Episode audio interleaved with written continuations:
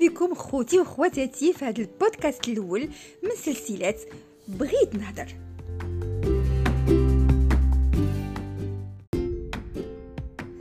وأنا جيت اليوم بغيت نهضر معكم على واحد الموضوع مهم بزاف لينا لينا كلنا. بغيت نهضر على الاحترام.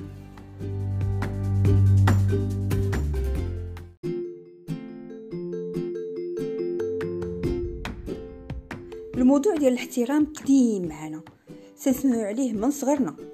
وشحال من ناكل عليه؟ اش منك يا عصا؟ وش منك يا تقراص؟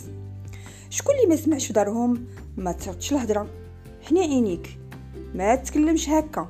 وبزاف ديال العبارات اللي تربينا بهم واللي مازال تنربيو بهم وليداتنا.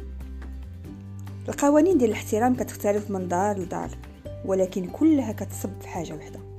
أننا نعرفو نتعاملوا مع المجتمع اللي داير بينا. عائلاتنا جيراننا صحابنا الناس اللي خدامين معانا. ولكن واش هذا الاحترام خاصو يكون هي من جهة وحدة؟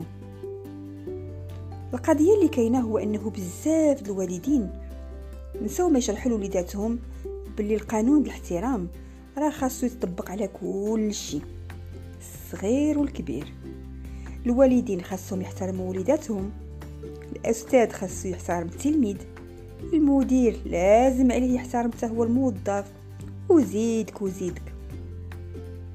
حيت الاحترام إلا كان هي من جهة وحدة راه تيولي ضعف تيولي خوف وفي بزاف ديال المرات تيولي دل اللي بغيت نقول أخوتي هو أن الاحترام راه ما كيتفرضش الاحترام كيتساهل. خاصنا نتعاملوا به عاد نطالبوا به الناس اللي دايرين بينا. كما تيقولوا إلا بانت المعنى سيروا تهنا وأنا كنتمنى أخوتي وخواتاتي يكون المعنى ديال هذا الموضوع ديال هذا النهار بان ووضح مزيان لكل شيء. ونتلاقاو في نهار جديد مع موضوع جديد من بغيت نهضر. خليتكم على خير. thank you